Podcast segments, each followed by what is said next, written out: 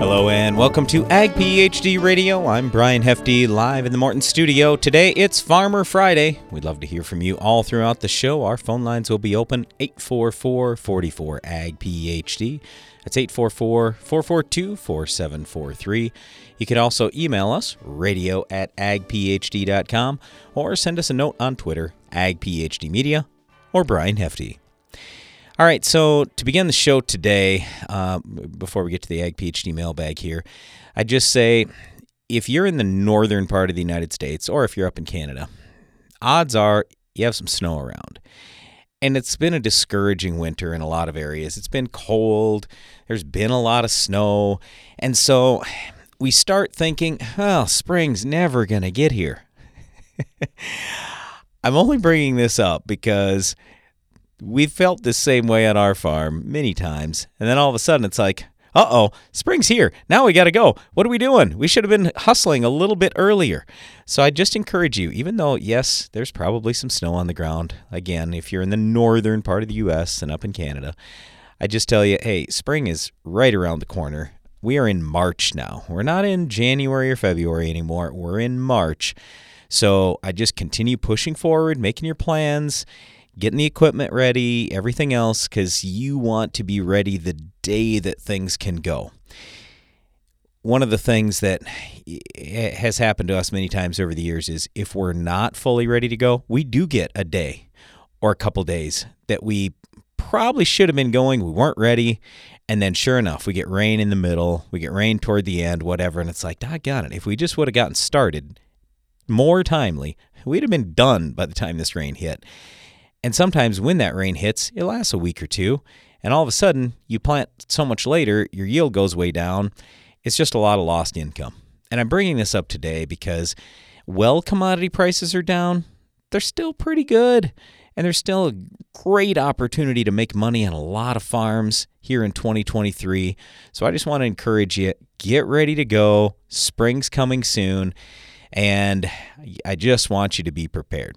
Okay, it's time now for the Ag PhD mailbag. It's the mailbag. All right, so a couple of days ago, I was out in central South Dakota speaking with a bunch of farmers out there, and there was one farmer I was talking to, and here was his question. It's Dave from central South Dakota.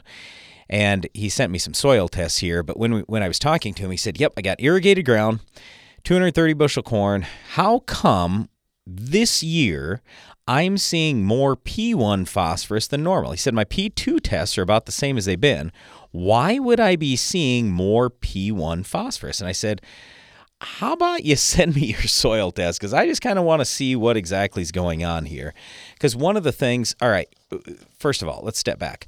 P1 and P2. What we're talking about there is the Bray test for phosphorus.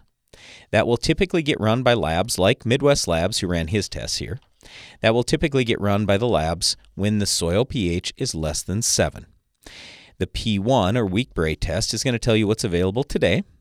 The P2 or strong Bray test is going to tell you what's available today plus what they believe will come available over the course of the next growing season. So just because your P1 is low does not necessarily mean your soil's bad, you're not going to have phosphorus available for this next year, things like that. It's just telling you, hey, this is available today. Okay?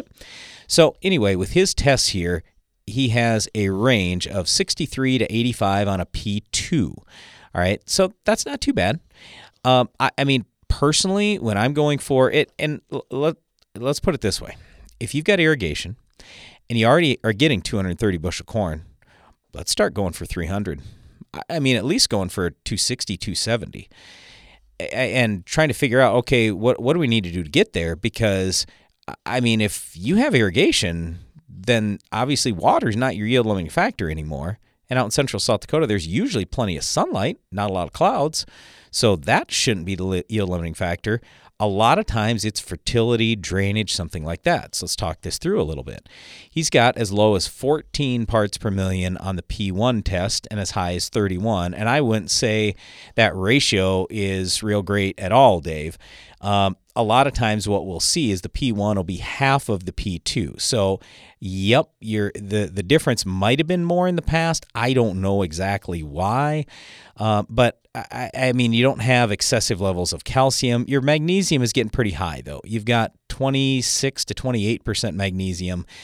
And here's the other problem that I see in your soil tests. You've got 2.8 to 3% sodium. Now, that's not horrible, but the irrigation water you're putting on there, I'd like to know how much sodium we're pumping that way. But the other thing is, because your cation exchange capacity is around 20, it's fairly heavy ground. I'm just a little bit concerned about drainage. Now, I don't see that you're holding lots of nitrate or boron. And uh, I would say your sulfur levels are on the high side. So when we start talking about 40, 50 parts per million, then that, again, it's not it's not excessive or anything else. In fact, that's what we're shooting for.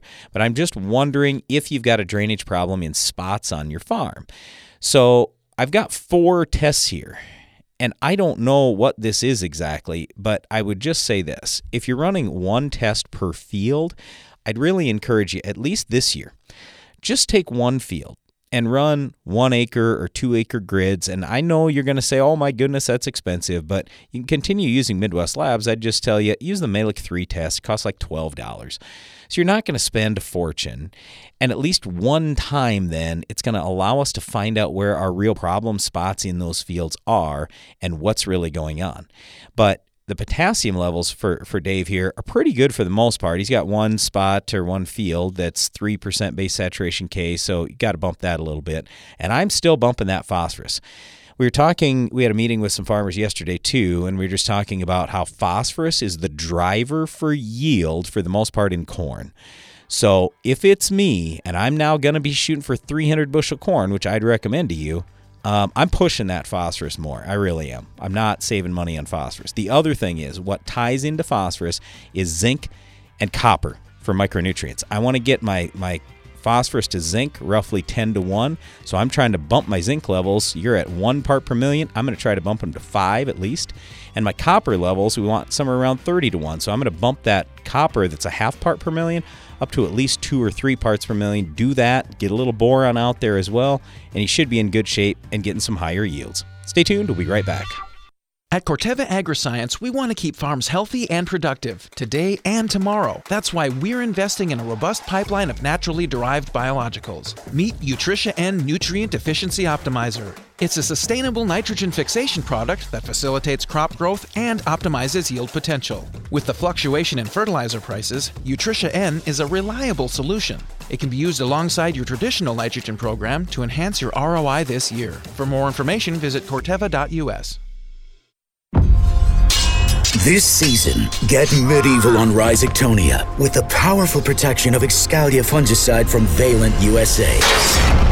Here to shield your sugar beets from the treachery of Rhizoctonia, Excalia delivers excellent staying power, keeping your sugar beets from being conquered. Stay one step ahead of Rhizoctonia with the powerful protection of Excalia. Ask your retailer or visit valent.com slash Excalia to learn more. Always read and follow label instructions. Last year's fertilizer cost too much. This year's fertilizer still costs too much. So maybe next year, ahem, maybe next year, instead of paying whatever the market dictates, you should find a new source. Source from Sound Agriculture unlocks more of the crop nutrients that are already in your soil, so you can use less fertilizer and capture the yield you count on to turn a profit. I said to turn a profit. That's more like it. Learn more at sound.ag. Think ahead to planting. Schedule your planter inspection with the experts at C&B. Make sure your equipment is in top shape and ready for the field this spring. C&B is your local John Deere dealer offering expert service and customer commitment. Learn more or schedule your appointment online today at deerequipment.com.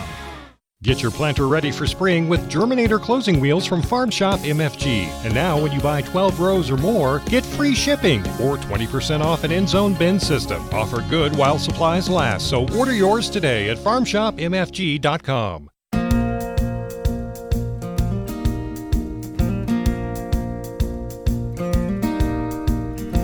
Welcome back to Ag PhD Radio on a Farmer Friday. If you'd like to call into the show, the number is 844 44 Ag PhD.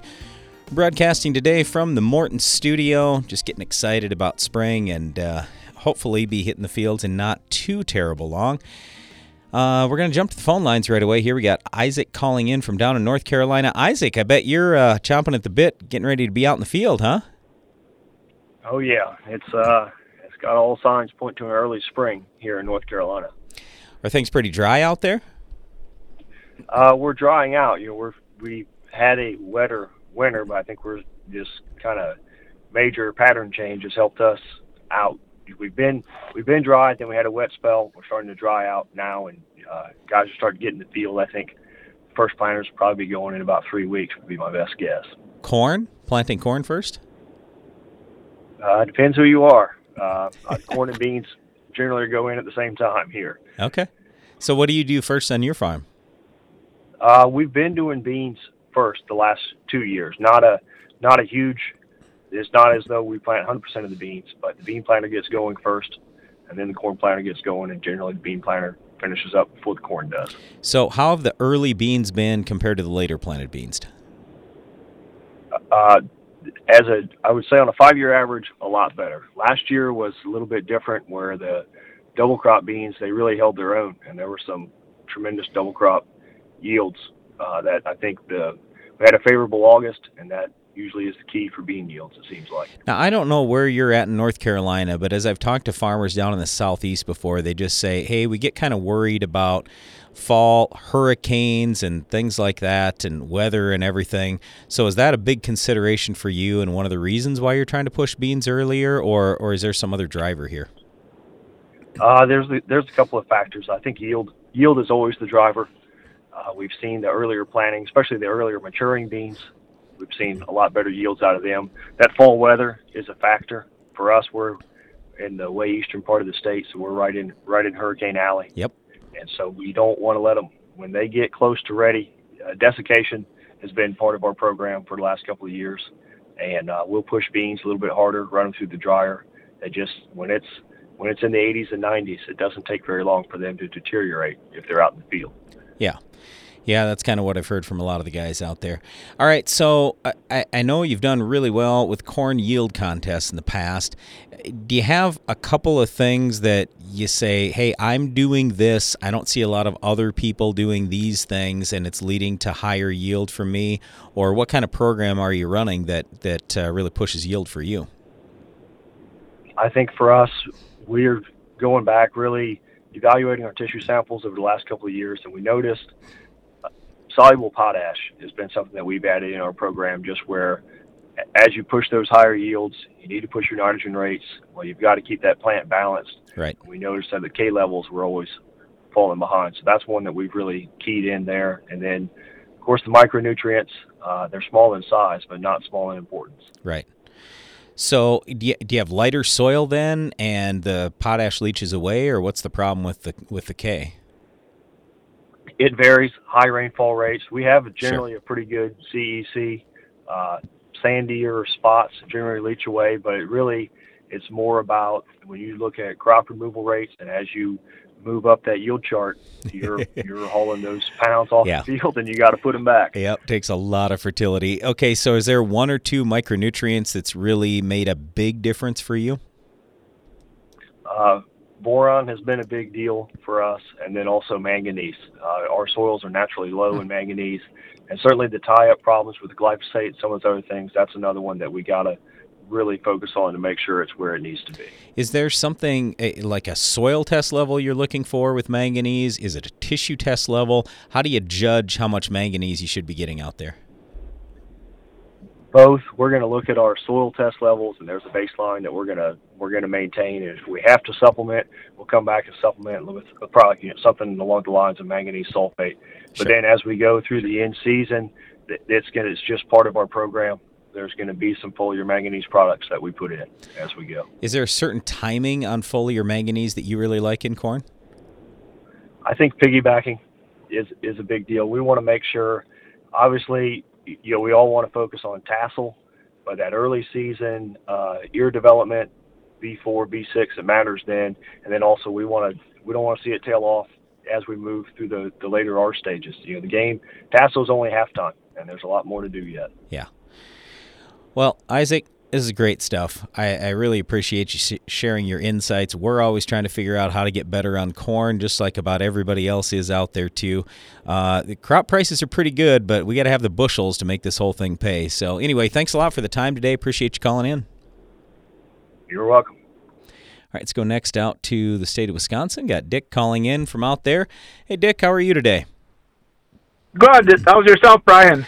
Not too bad. I'm just win- wishing that winter would get done, and I assume where you are, you got a bunch of snow yet too, right? Yeah, we got about uh, I would say five inches on the ground, and it's melting really slow, and the maple sap is running heavy. So it looks like spring's coming. yep, it's going to get here soon. So, what are you working on right now on your farm? Uh, some of the machinery and, and plans for planting what we're going to do in case we had an open January that we had no frost or anything and no no snow cover, so it might have affected the alfalfa and the winter wheat. So we got to kind of plan around that what we're going to do if if it does kill like the alfalfa because we need it on the dairy. Okay, so so what do you do then? Are you going to have to take some other fields? You were thinking about going to corn or soybeans or some other crop and seed some alfalfa again this spring, or what? Yep, we'll seed alfalfa and oats and peas as a um, emergency crop. Uh, oats and peas is an emergency crop, not not a uh, a cover or anything like that. So you'll actually no, ra- just go go just ahead. for for feed for feed. Yeah. Yep. Yep. Yep. Do you raise much winter wheat? I didn't think there was a whole lot of winter wheat in your area. Not really. No, there are some, but not not a lot. Very few. Mostly corn, soybeans. Um, well, then alfalfa around the dairies. Sure. Yep. Yep. So, anything new and different you're thinking for for your farm here this spring when we talk about those crops, corn, soybeans, alfalfa? Uh, we're planning right now. We're planning on to put um, more corn for silage and for dry corn for grain for the animals. So that's that that crop's going up, but the soybeans are going to go down. So, why is there more demand for feed? Are you just worried that the alfalfa is not going to be there and some of these things aren't going to pan out, or or or why do you need more feed? Well, we're run, running a little low on silage, so we're Yeah. planning to put more in. Yeah, last year crop was short in a lot of areas, and so I, I think well we can obviously see what the crop prices are doing. They're holding pretty good, so Yeah. that just tells you there's a lot of demand for that. Yep, for dry both for dry corn and um, in the area where the dairies are, they take a lot of silage. All right, So you can grind up a lot of silage for, for the animals. All right, so you're talking about silage. We're raising a bunch of silage on our farm too, but we haven't done a whole lot over the last, let's call it 30 years. So, what are your top couple of tips you'd have for raising more tonnage as opposed to on the grain corn side and just raising more grain? Is there anything you do different for that silage corn? Uh, where the silage corn is, we try to get a lot of manure put on that those fields, and try to get work it in, you know, before the frost comes. And then during the winter months, we spread on those fields quite a bit, so we get more heavier um, tonnage off them. So, it, for you, it's about pushing more nitrogen earlier in the season, then, from the way it sounds. That's correct. Yeah. Yes. Yep, that's one of the things we've been talking about on our own farm here too because for the grain corn, a lot of people in our area have gone to, hey, we're going to put a bunch of nitrogen out up front, but we're going to mid-season put a whole bunch more at, uh, at that timing, which does seem to work well for grain, but the plants aren't getting as tall. And then you don't end up with as much tonnage. So, yeah, it's it can be a big deal. Yeah, you you want good tonnage on on silage. A little bit taller corn, nice cobs on them. Yep. And um, that that helps uh, where to put heavier concentration of manure on. All right. Hey, thanks for the info, Dick. Appreciate you calling in. Have a great day. No problem. Thanks much, Brian. You bet. Bye bye. All right, stay tuned. We'll be right back with more Ag PhD Radio. This is Officer Jones calling for backup. 10-4. Location? Craver back 40. Looks like we've got Palmer amaranth, kochia, some common water hemp. Resistant weeds. Copy that. You'll need a good tank mix partner. I'm sending Tough 5 EC. Come out with your hands up! Guys, we're surrounded. Crack down on repeat offenders. Add Tough 5EC to your post emergence tank mix. Learn more at toughonweeds.com. Always read and follow label directions. Tough is a registered trademark of Belchim Crop Protection. When we told growers that New Bayer Premium Trivolt herbicide for corn delivers visibly clean fields for up to eight weeks, they were a bit skeptical. Um, we'll see how it works. So we decided to prove it. We set up cameras in multiple cornfields, treated them with Trivolt, and filmed for 24 hours a day. For eight weeks, we saw a variety of weather conditions, and Trivolt worked. See for yourself at trivoltinaction.com. Trivolt is a restricted use pesticide. Consult your state pesticide regulator for specific restrictions. Read and follow pesticide label directions. Ag PhD has one mission to give you the knowledge you need to make your farm more successful. That's why every issue of the Ag PhD Insider magazine features crop fertility and pest management tips, insights into the world's highest yielding farmers, updates and results from our in-field research trials, as well as the latest agronomy information from Brian and Darren Hefty. We put it all in one place so you can make your farm more productive and profitable. Subscribe to the Ag PhD Insider at agphdinsider.com. Control the toughest weeds with overlapping residuals. Lock in the longest lasting control for your soybean fields. A pre emergence application of an Authority brand herbicide plus a post application of Anthem Max herbicide establishes the overlapping residual control key to safeguarding your soybean seasons. This pairing is a heavy duty economical strategy against Palmer amaranth, water hemp, kochia, and more. Visit your FMC retailer or lockin.ag.fmc.com today. Always read and follow all label directions. Precision crop nutrition pays. And AgroLiquid has precisely what it takes to help you succeed. The right products plus the right expertise to give you guidance based on your soils, your fields, and your goals. While our clean, seed safe formulations and lower application rates make planter fertilizer easier than ever. AgroLiquid. Apply less, expect more. Find a retailer at agroliquid.com. Did you know soybean diseases like white mold and sudden death syndrome can survive in your soil even after rotating crops? Prevention of these diseases is a constant battle, and yield loss from an infection can be devastating. The right management plan makes all the difference. Keep your beans safe with Heads Up seed treatment. Heads Up guards your seed from both white mold and SDS. Stay protected and profitable by asking your seed dealer for Heads Up. Learn more at headsupst.com.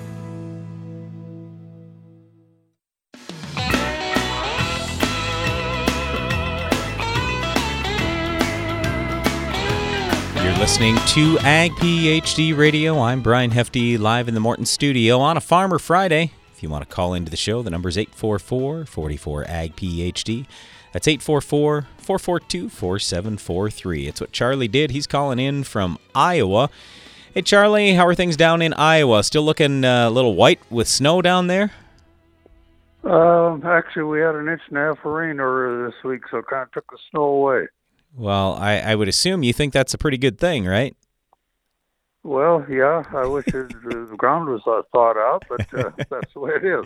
Yep, yep, that's for sure. I'm ac- I'm actually speaking to you from Arizona today. Oh, really? Uh, do you, do you go down there every winter or what? No, I'm down there for medical reasons. I go to Mayo Clinic down there, so. Oh wow! I'll Well, be back in Iowa tomorrow. So. all right. Well, we, we sure hope you're doing well with the uh, the medical thing. Yep, yep, we're doing good. Good. Well, good. Um, yeah, a little warmer down in, in Arizona certainly than than in Iowa. So, what do you, what are you thinking about as we go into 2023 here on your farm? What you got any big concerns? Are you super excited about this year? What are, what are your thoughts in general? Well, I get pretty excited about every year. You know, when spring comes, you get excited, but you know, we have some concerns with our uh, input costs this year, Mm-hmm. And the markets, you know, aren't bad yet. But the the difference between cash and and fall new crop is quite different. It sure is. So yeah, we have some quite yeah we have some good concerns, and I think all farmers are thinking about these things. Yeah. Uh, with the input cost side of things, I mean, interest rates are up. At least fuel costs have been coming down. Fertilizer's been coming down. So, I mean, there's some good news out there. I'm certainly hoping ag chem prices come down a little bit going into next year. But yeah, for this year, they were just a little higher. Other than Roundup and Liberty, they're down a little bit. But Anyway, are, are you right. are, are you thinking of doing anything different, like crop rotation at all, or are you gonna stick with what you normally do, corn, soybeans, that kind of thing? Yeah, we grow corn, soybeans, and seed corn. Uh, we grow quite a lot, quite a few acres of seed corn. So we grow a little more corn and beans just because of the combination of commercial corn and seed corn. But we're going to stick basically with the same thing that we had before. Hey, let me ask you since you are raising seed corn, there's been a lot of talk about this Roundup hybridization system and spraying Roundup multiple times on the seed corn, even late in the year and stuff. I, mean, are you doing any of that on your farm? Um, you know, on the seed corn end, we don't know a lot about it yet, and we don't won't even know what hybrids we're growing. Um, you know, they keep that all pretty proprietary and pretty quiet, even though we're the growers. Uh, So what do they do? Just give you Yeah. the seed and tell you, "Hey, go plant it. Here's the date we want you to plant it," and then they they kind of take over from there. it's it's pretty much yeah. You you you plant uh, not when you want to, when they want to, and the, we're plant, dealing with inbreds, so they don't want you planting the first day you can get in the field. Right. They want the soils warmer because they don't have the vigor that the hybrids have. Right. And then the, you know the, there's a lot of difference in you know it's just like germination, all that stuff, and cold temperatures, different, and they have all that seed tested for all that ahead of time. So that all makes a difference in when they'll let you plant. So So is this irrigated ground then? no, no, no, we're all dry land. We're in the northern part of Iowa. Yep. And uh, yep, so no, we're all dry land uh, where we're at. Yeah, and the reason why I was asking, and granted, I know your area in Iowa, and you typically get lots of rainfall and everything, but a lot of the seed corn companies had moved to trying to get a, a bunch more under irrigation here over the last 10, 15 years or so. So that's why I was curious about that. So, anything else that the, like for seed corn production, anything that they tell you to do different, like fertility or just anything you're doing with the soil? Uh, fertility is one of the things they watch very closely, which we watch very closely ourselves. Um, tiled ground, which uh, yep, they don't have a problem with me on that. Um, people ask me, "How can you buy a high-priced farm and tile it?" I said, "That's the only way I can buy a high-priced farm. I have to tile it." Yep. uh, because I got to get the most production out of that farm I can. And we're like 30 miles from Albert Lea, Minnesota. Mhm. You know, so we're up in the north central, and we have some pretty black soils and drainage. If you don't have drainage, you got a mess. You don't have a crop. So, are there like county main tile lines that you get to hook into? Yes, in some of the districts, uh, we have a lot of farms of our own that are in drainage districts.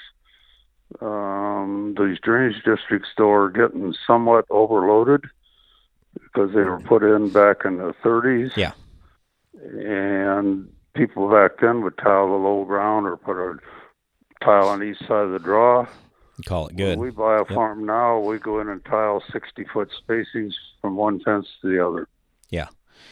So, what do you think will happen with that? At, at some point, are they going to have to put in bigger tile lines, or, or or what do you predict? this is what I've been telling people for quite a while that that's what's going to have to happen. And of course, you know these are usually larger tile, and uh, and tile all tile costs went up. But when you get into some large tile, you're really talking money. We put in some 24 inch there about four years ago, or and, and, and you're when they get to putting in these new mains, people are going to understand what it costs to tile ground. Yeah. So, is that just on your tax bill every year? That's part of your real estate tax, isn't it? There's a tax for the the the drainage district. No, you get assessed for any improvements or or uh, if they have a blowout or something, then they Yep. if there's not enough money in the account, then everybody that's in that district gets assessed. Yep. Okay. So it's a, it's a different assessment. It's not just part of your property taxes. Sure. Sure. All right. Well, hey, uh, Charlie, we want to wish you the best of luck this year on the farm, and then also certainly when you're uh, spending a little time with the medical thing down in Arizona there. So, hope things turn out great for you. Okay. Well, thank you very much. You bet. Thanks for calling in. Yep. Bye. Again, it's Farmer Friday. If you'd like to call into the show, 844 44 Ag PhD. We're going to jump right back into the Ag PhD mailbag here. Got one in from, and again, this comes from when I was out in central South Dakota just a couple of days ago. This one's from Kyle. He says, uh, talking about Sevin for stem weevils and sunflowers. Um, are you talking about so you had mentioned that at, at this meeting. Are you, are you talking about Sevin XLR Plus? Uh, and I see the rate is like a quart to a quart and a half. I just wanted to see what you recommended for the rate. All right, so Kyle, first of all, Sevin. honestly, in all the years I've been an agronomist, it's been a long time now, I've never recommended Sevin to any farmer ever for in crop use. And I'm not saying won't work, can't work, anything like that. It's just a little bit weaker than a lot of the other options that we've had. But if, if you take a look at some of the products that used to get used in sunflowers, they're gone now. So I think about stem weevils. This is one of the first insects I ever knew about in sunflowers back when I was in college and worked for FMC. Um, I had to go into North Dakota where they were having problems with stem weevils in the early fall. And what it had amounted to is people had used Furadan at planting time, and that was supposed to control the stem weevils. So, and for anybody unfamiliar with stem weevils, it, it's a weevil, and then it's going to lay eggs inside the stem, and then there will be a worm that's going to hollow out the inside of the stem. Well, I just remember cutting open a lot of stems, and it's like, ah, no, these things are pretty hollowed out here. This isn't real good. Those stem weevils did a number on it. The Furadan didn't work great. Well, honestly, Furadan was just a suppression product. Uh, the stem weevils usually come in the early to mid summer, and you know, to think that, hey, this Furadan was going to last for a couple of months, uh, maybe a little bit unrealistic. But anyway, so Furadan has been off the market for, I don't know, 20 years, something like that. Lorsban is now off the market as well. So now that's why people are asking about Sevin. Well, if you here here's the thing. This is kind of like most bugs that we have out there in our crops you want to get you want to be scouting on a very regular basis. And if you see the bug move into your field at all, you got to get spraying it immediately. And can you use Sevin and and it can kill some weevils in the weevil stage? Yes, you're probably going to want to be up at that quart and a half and it's really expensive, like 27 bucks an acre. So, not a lot of people are going to pull that trigger, but if you're scouting and you see them, you want to kill those weevils immediately before they get the chance to lay eggs. We'll get to more of your questions in the Ag PhD mailbag right after this. It takes balance to be successful in farming because what you get out of it depends on what you put in. And Corteva Agriscience gets that. Introducing Utrisha N Nutrient Efficiency Optimizer, a biological product that naturally captures nitrogen from the air. It's a sustainable way to add balance to your traditional nitrogen methods and maximize your yield potential. Embrace a balanced approach to nitrogen management this season by visiting Corteva.us. There's no time to mess around when it comes to early season protection from yield robbing pests and diseases. Ethos XB insecticide fungicide is the next generation of at plant protection. Through your liquid fertilizer system, get broad spectrum defense and create an environment where seedlings can vigorously emerge with more uniformity, helping to optimize your productivity and yield. Get serious seedling defense with Ethos XB insecticide fungicide. Ethos XB insecticide fungicide is a restricted use pesticide. Always read and follow all label directions. Get more durability for less downtime with Soil Warrior strip tillage from Environmental Tillage Systems. Improve fertilizer efficiency and reduce passes and fuel usage. Now that's ROI. Learn more about ETS at soilwarrior.com. With superior materials, craftsmanship, and best in class warranty, a Morton machine storage or workshop is built to stand the test of time. To learn how we can help you expand your farm operation, visit mortonbuildings.com. Don't turn your fertilizer application plan into a guessing game. Understand exactly how much fertility you need to reach your yield goals with the Ag PhD Fertilizer Removal app.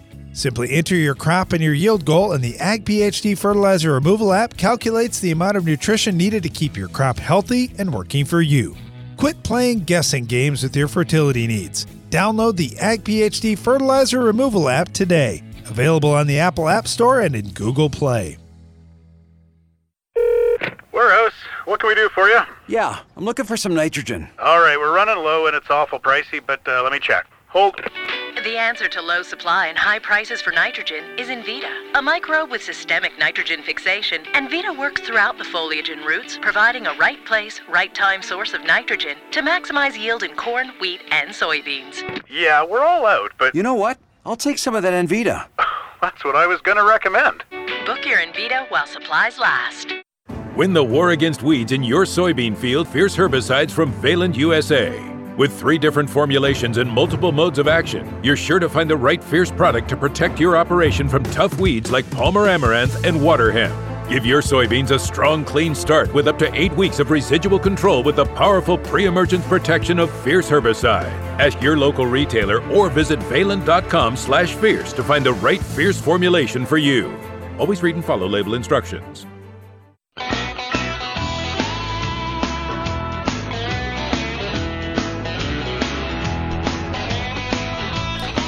Welcome back to Ag PhD Radio here on a Farmer Friday. I'm Brian Hefty, live in the Morton studio. If you want to call in, it's 844 44 Ag PhD. All right, our next email here comes from Stephen, who says, uh, I've been spraying Trimec Classic broadleaf herbicide using a grasshopper hooded sprayer, and he attached a picture.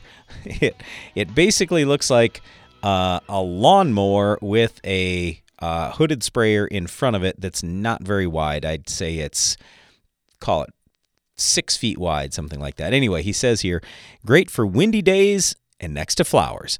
Larger window for application during the fall as well. Uh, so anyway, uh, he was commenting here on some stuff we had we were talking about dandelion control on the show, and I, I just say, Stephen, yes, um, your your hooded sprayer makes an absolute difference. I would just encourage you to keep this in mind, though. When we start talking about Trimec, and anytime you have a dicamba or 2,4-D, one of those growth regulators in there, we're always still worried about volatility. So, well, you've pretty well solved your drift issue with the the hood and the hooded sprayer, that's great, but it's still possible for certain chemistries, even that Trimec Classic, to pick up and move later on. So I would still be a little bit concerned about that. I'm I, I mean, I would just be a little careful where you're using it, when you're using it, that kind of thing. And you can always switch to something else too. So, for example, we've had a lot of people switch over to Freelexx now. That's the new 2,4-D that doesn't have all the volatility issues. So, just something for you to think about. But yes, uh, it's a good idea to do anything you can to reduce overall spray drift. All right, next one here is from Andrew and he's got kind of a long email here, so I'll just I'll try to summarize fairly quickly. He says, "I'm going to be experimenting with some seed graphite and talc products this year, and he's looking at trying a couple different products." And uh, his question is Is putting these nutrients on the seed of any concern for seed safety, as well as does one product or the other look better to you? Uh, are there any tweaks to the system that you think I should do? Uh, so, so basically, here's where he's at. These couple of products he wants to try yes, talc and graphite. But on top of that, uh, the one product has calcium, sulfur, cobalt, copper, iron, manganese, molybdenum, zinc. The other one has a lubricant, zinc, iron, manganese, and let's see, I, uh, I'm not sure what the other couple of things are. He says mayonnaise and lipase, but I, I mean, not not nutrients like we would normally talk about anyway. So I, I, just say this, Andrew. We always are going to get concerned when you put nutrients directly on the seed. Now, granted, the concentrations here are pre- going to be pretty low. So it's not like I'm super worried about it, but let's put it this way. By very definition, fertilizer is salt. And especially if you have lighter soil and dry conditions, or even one or the other. Let's say it's heavy ground and dry conditions. I'm I'm going to be a little bit concerned because he says he's up in North Dakota here. Oh yeah, it does say 25 CEC soil, so it's not so it's heavy ground, but um, it it's a drier area of the United States. On top of this, he says he's using uh, a couple gallons per acre of ProGerm, a couple of SureK, a couple quarts of Micro 600, and then some biologicals as well. So, am I going to be a little bit concerned about this? especially because of all the other things you're putting out there yes and and you're dealing with some low salt fertilizers so on corn I'm not super worried about those, but you keep adding more nutrients to the seed here. And yeah, I, I, guess I'd be a little bit concerned. Now, I know a lot of people have been trying some of these things. For many people, it's worked out okay. But I'll put it to you this way I'm probably more conservative than most out there because I just don't want you to have anything go wrong. So I would definitely walk before I run on this deal, and hopefully it turns out okay. Uh, let's see. I I had some other. Oh yeah, I got some soil tests or some. Uh, let's see. He sent along some more information on these products. Uh, looks like a lo- couple lime application maps, uh, a lot of things. So, anyway, Andrew, if you've got more specific questions, anything else that we can help you with, we're certainly more than willing to, to do that. But yeah, I, I, I would just recommend to you that you you take it easy. Only do the this talc graphite mix stuff on a few acres. And if you want to try both products, that'd probably be my suggestion. Just uh, just don't get carried away on acres. All right, next one here is from Mike. He says, I got a 50 acre field in my family that's been rented out for the past 15 years until I uh, started farming it last year. Now, I grew 41 bushel soybeans, and it's going to be corn this year. It's corn soybean rotation. I spread 150 pounds of DAP, 100 pounds of potash, and some sulfur last fall. I'm planning on 220 pounds of urea this spring, and then some ammonium sulfate and urea at V5. There is some tile in the low areas. Would what would you recommend for in-furrow starter to help it out this year? I'm installing totally tubular on my planter, and where should I start improving the soil? I can't do everything it needs all at once, but I do plan on farming this for years to come, so I want to get started. Uh, all right. So first of all, Mike, we, regardless of what that soil test says, on our farm, we're always using at least some liquid fertilizer. And here's the reason why. Because I don't know when rain's going to hit. I don't know how wet that soil is going to be a few weeks after we plant. And I want to make sure I've got nutrients available now. I, you don't have to get carried away, but we'll use some low rates of low salt products. Well, like our uh, the last email that just came in, he's using Pro Pro Germinator and SureK from AgroLiquid, the same stuff that we use, and then uh, a blend of micronutrients. We're just again running real low rates, but still we've got some out there. It's available now. It's low salt, so I feel pretty good about that. So I'm fairly comfortable with that as much as I can. I we try to keep that off the seed with these low salt products, you can probably get some on the seed, and it's it's not a real big concern. But the further away from the seed you can be, the more rate you can use. Okay, so then I look at the soil tests, and I I would just say this for everybody who's listening: if you're doing composite soil tests, in other words, if let's say, well, like in his case, he's got a 50 acre field. If you just go around the field, pull some soil tests, and mix them all together. Um, you are going to most likely get misled. And here's what I mean by this. And this his field is a great example. His cation exchange capacity ranges from about 7 to 31. So 7 is sand. 31 is super heavy soil. you do not want to farm your sand the same way as you're farming super heavy ground. He also has ranges like on potassium. I mean, are there areas in the field that are okay? Um, well, they're they're at least better than others. He's at 4.6% base saturation KN1 and as high as let's see, he's got 200 parts per million is as high on uh, potassium, but he's also as low as 23 parts per million on K. So I, I guess, Mike, I would just tell you this if you can do some variable rate, because you said, hey, you spread 150 of DAP, 100 of potash, and you know some of these things. If you just did a blanket spread across the whole field, I mean, I understand that's simple and easy, and it to me looks like your entire field does need P and K. Okay, so you certainly didn't do wrong by doing that. But I would tell you this you've got some areas that are really low on certain nutrients, and it would help if you invested a few more dollars in those areas.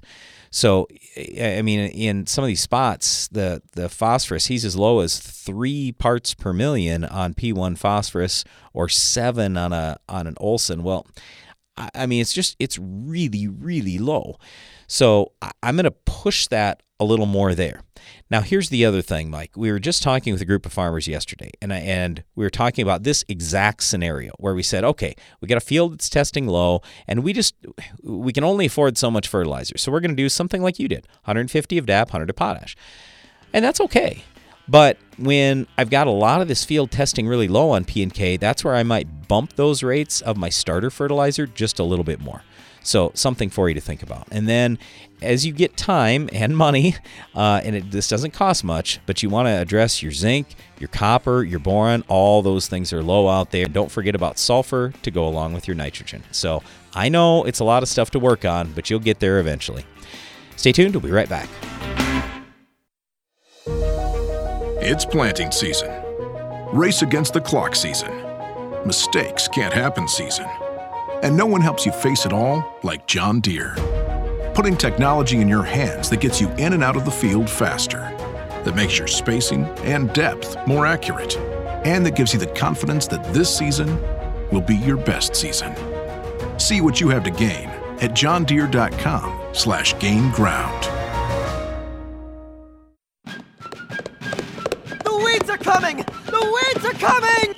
Hey, Paul Revere! This whole midnight ride thing is getting really. But the HPPD resistant weeds are coming.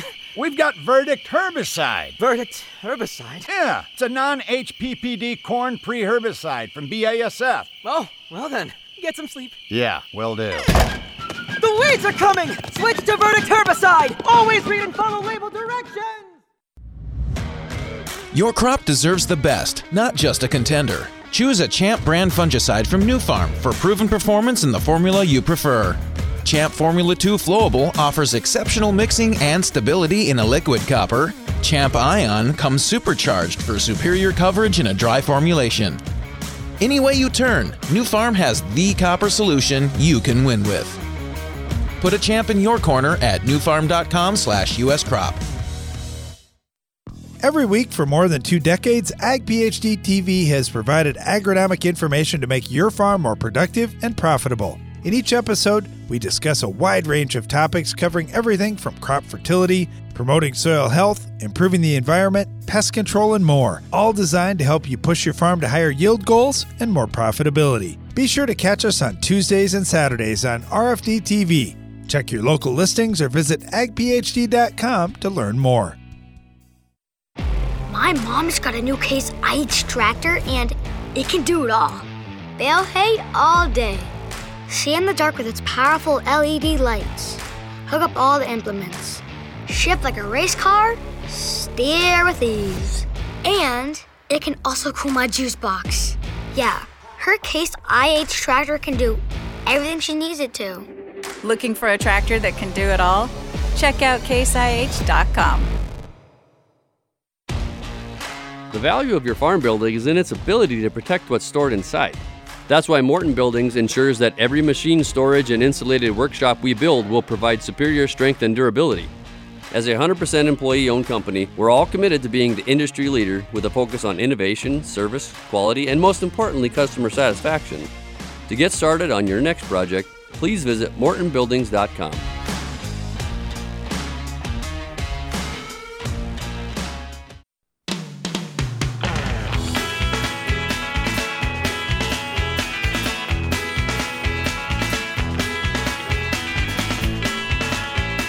Thanks for listening today to Ag PhD Radio. I'm Brian Hefty here on a Farmer Friday. We're going to jump right back into the Ag PhD mailbag. So, this next one comes from John down in Kansas. He says, Guys, I've got a bunch of soil tests for you if you'd like to take a look at them. I just want to get your recommendations. I have an idea where I want to go, and I've been working on it the last couple years, but it's a slow process.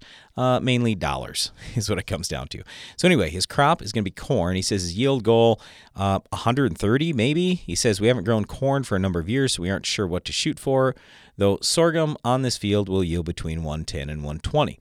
Previous crop was wheat with the cover crop following. So I'd just be interested in your throw the kitchen sink at it, Rec, and your need to do this at a minimum rec. all right, uh, John, that is real common. A lot of people are like, all right, what do we need to do to fix everything? And then it's usually, oh boy, that was that's going to cost some money. So what can I get by with for this year? So let's talk this through just a little bit. All right, so first of all, uh, what he's dealing with is heavy soil. He's got 25 to 28 cation exchange capacities, so that's pretty heavy soil. Uh, one of the nutrient, the nutrient that I almost always look at first is potassium because we see a lot of potassium shortages. Although I will say this, we see fewer potassium shortages in Kansas than we do in a lot of other areas. So, just as an example here, his base saturation potassium is as high as 5%. So, he's got some areas out in this field that are pretty good. But he's also as low as 1.7% base saturation K, which, John, I can promise you that is hurting your yield. So, you want to get that, that up just a little bit. Uh, all right, the other thing that I see that really stands out to me here is you've got really high calcium levels. And okay, so he's as high as, let's see, I think I got the highest here. Yeah. Uh, it looks like 19,000. Yeah, 19,600 parts per million on calcium. Almost certainly what you're dealing with is excess lime. And because of that, it's going to skew your data. So, where I was just talking about, hey, you've got some potassium levels that are pretty low on a base saturation test. Well, if in that area your uh, your calcium is really high, then that could be skewing the data. So, just as an example here, he's got 1.7% base saturation K, I told you was his lowest in the field. But in that same spot, what we see is he, he has 172 parts per million of, of potassium, which isn't that high. I'd, I'd probably still be getting more out there. But his calcium, 8,970 parts per million. So just a week ago, we had Neal Kinsey here and a number of consultants that, that work with him, and we talked a lot about this cation displacement test that that he runs, or at least it's run at uh, at Perry Ag Labs. And the idea is to take out this free calcium that's in the soil that's excess. And so, like for example, we have our soils tested at Midwest Labs. They don't run a cation displacement test, but they do run an excess lime test. And when I see excess lime, then immediately I know, oh, that's going to skew the data. And even though it says 9,000 parts per million on calcium, realistically, I probably have four or 5,000 that are actually attached to the soil. So that's just one of the things that I'm throwing out here because it absolutely is going to skew the data a little bit. Now, and, and that's the reason why we have these calcium levels that are 90 to 95%. So it makes your magnesium look incredibly low as well. But I will say this your magnesium is pretty low to start with. You've got magnesium tests here as low as 82 parts per million. Um, that's or sorry 79 parts per million. That is not much. So if it's me and since i'm going to put potassium in many areas in this field i'm going to i'm going to go for something like kmag all right? So as far as soil ph goes the soil ph is in the sevens. Why is it in the sevens? Because we've got all this excess calcium out there a lot of times we'll see, oh, it's excess sodium or excess magnesium or something like that. In this case, it's literally just excess calcium. So, what a lot of people will do in your situation over time is number one, they're taking a look at drainage. So I've got a there, there's a field that we used for our soils clinic as an example. It's uh, just across the border in Minnesota, and over a six year period, the farmer took soil tests very similar to yours, 10,000, 12,000 parts per million on calcium. Over the six years, he dropped it down to five, six thousand parts per million, something like that. Get rid of the excess calcium, and it all really came back to drainage fix that drainage, and now you can start flushing out the excesses out of that soil. Now, you may need some sulfur to go along with that to bind up with that calcium, make it a salt, flush it out. Uh, but you, you got to get some magnesium out there. And like I say, in some areas, you definitely want to get some potassium out. All right, in terms of phosphorus, you got 21 parts per million up to 63 parts per million. And I'm assuming this is a Mehlich 3 test. I don't see any different here, but uh, down in Kansas, they're usually running Mehlich 3 tests. So for me, I'm going to tell you that's pretty low. It's not like crazy low or anything, but definitely where you're at the 20 to 40 parts per million, you need to get some more phosphorus out there. Now, beyond that, we usually start looking at okay, sulfur. Yep, you're kind of low on sulfur. Boron, you're low. Uh, copper is not too bad. On average, you're 1.8 parts per million, so not bad. Zinc, 2 parts per million. You definitely want to bump that up. A lot of times on zinc, we're talking, hey, we want to get that ratio of phosphorus to zinc somewhere around the 10 to 1 kind of thing. So if let's say we're at uh, 50 to 100 parts per million, that means I, I want to be at least somewhere around four or five parts per million on zinc. So I'm spending a little bit of money there. So some those are some of the things that I would encourage you to work on. I'll also say this because when people hear us go, well, you got to do P and K and zinc and boron and all these different things, it's like, oh my gosh, how much am I supposed to spend? But when you get to those micronutrients, they are really inexpensive to do things like zinc sulfate. You, you put out a little bit of zinc sulfate, you can raise your level pretty quickly. Uh, same thing with copper sulfate. So it, it does not take much. So those are some of the things that I would encourage you to work on. And again, you got free calcium out there, and that's really kind of skewing a lot of things. All right. Next one here comes from Brian from New York. And he says, Hi guys, great show. I'm not a farmer, just a new homeowner that's been working on my one acre Kentucky bluegrass yard for five years now. First year or two, it was all good. Then grubs hit, and I had to start over again and replanting grass and get the grubs under control. Uh, I, am close now on that. Uh, I can't believe it's been five years since uh, I've been working on this lawn. But anyway, he says now he's trying to work on weeds. And when I go to a, uh, a store to buy herbicide, it's, well, basically, in not in his words, but in mine, I'll just say watered down stuff. Yes, I get that. He also at the end here says uh, it's kind of sad that a lot of these landscape people don't seem to know a whole lot about how to make my lawn better. Um, Brian, I just say this. Every year uh, around your yard, it's going to take some work. First of all, we're always putting out um, imidacloprid, and you want to water that in. We do it dry. We, we do that in the spring every year. We water it in with at least an inch of rain. That's going to give you control on grubs. And when you have grubs under control, then that means you don't have moles or a lot of the things that feed on those grubs going into your lawn either. Uh, with imidacloprid, it will also kill a number of other insects as well. Plus, on top of that, we're usually going around uh, uh any of our houses spraying tempo. That's, by the way, labeled to spray inside and outside a house. So you want to keep those bugs under control, even if it's just spiders, crickets, ticks, I mean, there there are all kinds of bugs that can be around your place. So that's that's one of the things that I would say. And I know it's a little bit of work. I'm, I, I mean, literally, like around any of our places, we're spraying or, or spreading imidacloprid in the spring. We're spraying tempo at least two or three times during the season. Okay, in terms of the weed control, I would tell you yes, um, a lot of times we are spraying multiple times. We're typically advising people to use Freelexx and you can go get that at an ag chemical retailer, not at some hardware store, because you are going to get old 2,4-D at the hardware store most likely, and it's going to be watered down. And you're probably going to spend just as much as you would on the Freelexx. What Freelexx is, it's the new 2,4-D that doesn't have all the volatility of the old 2,4-D. So that's typically what we're recommending for broadleaf control. Now, in terms of like annual grass control, the biggest thing that I usually tell people is just don't cut your grass so short. If you keep your grass tall, you fertilize it well, you're controlling the bugs and the broadleaf weeds and everything else, then the grass can do well. It can usually choke out annual grasses. There are some, uh, uh I mean, a few grass herbicides that could be used, like pendulum and stuff.